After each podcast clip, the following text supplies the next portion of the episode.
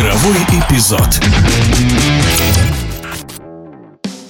Увольнение Станислава Черчесова из венгерского Ференцвароша стало большой неожиданностью. Но не менее удивил вылет титулованного клуба из Лиги чемпионов после поражения от полулюбительской команды из Фарерских островов. Мнения футбольной общественности разделились. Одни посчитали отставку Черчесова необоснованной и скоропалительной, другие с пониманием отнеслись к эмоциям руководства и болельщиков Ференцвароша. Журналист Алексей Дурново обнаружил некую закономерность в тренерском пути Станислава Саламовича.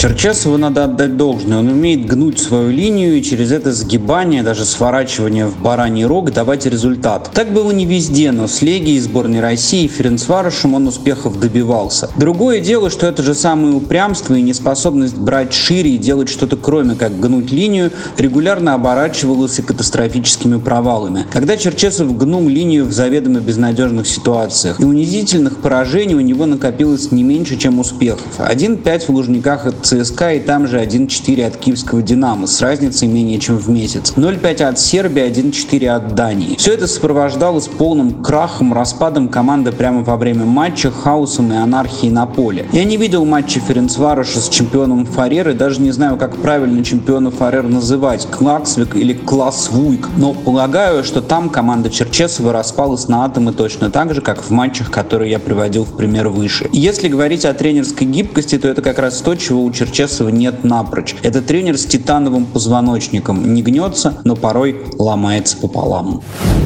Это было мнение автора телеграм-канала «Вечерний Дурново» Алексея Дурново.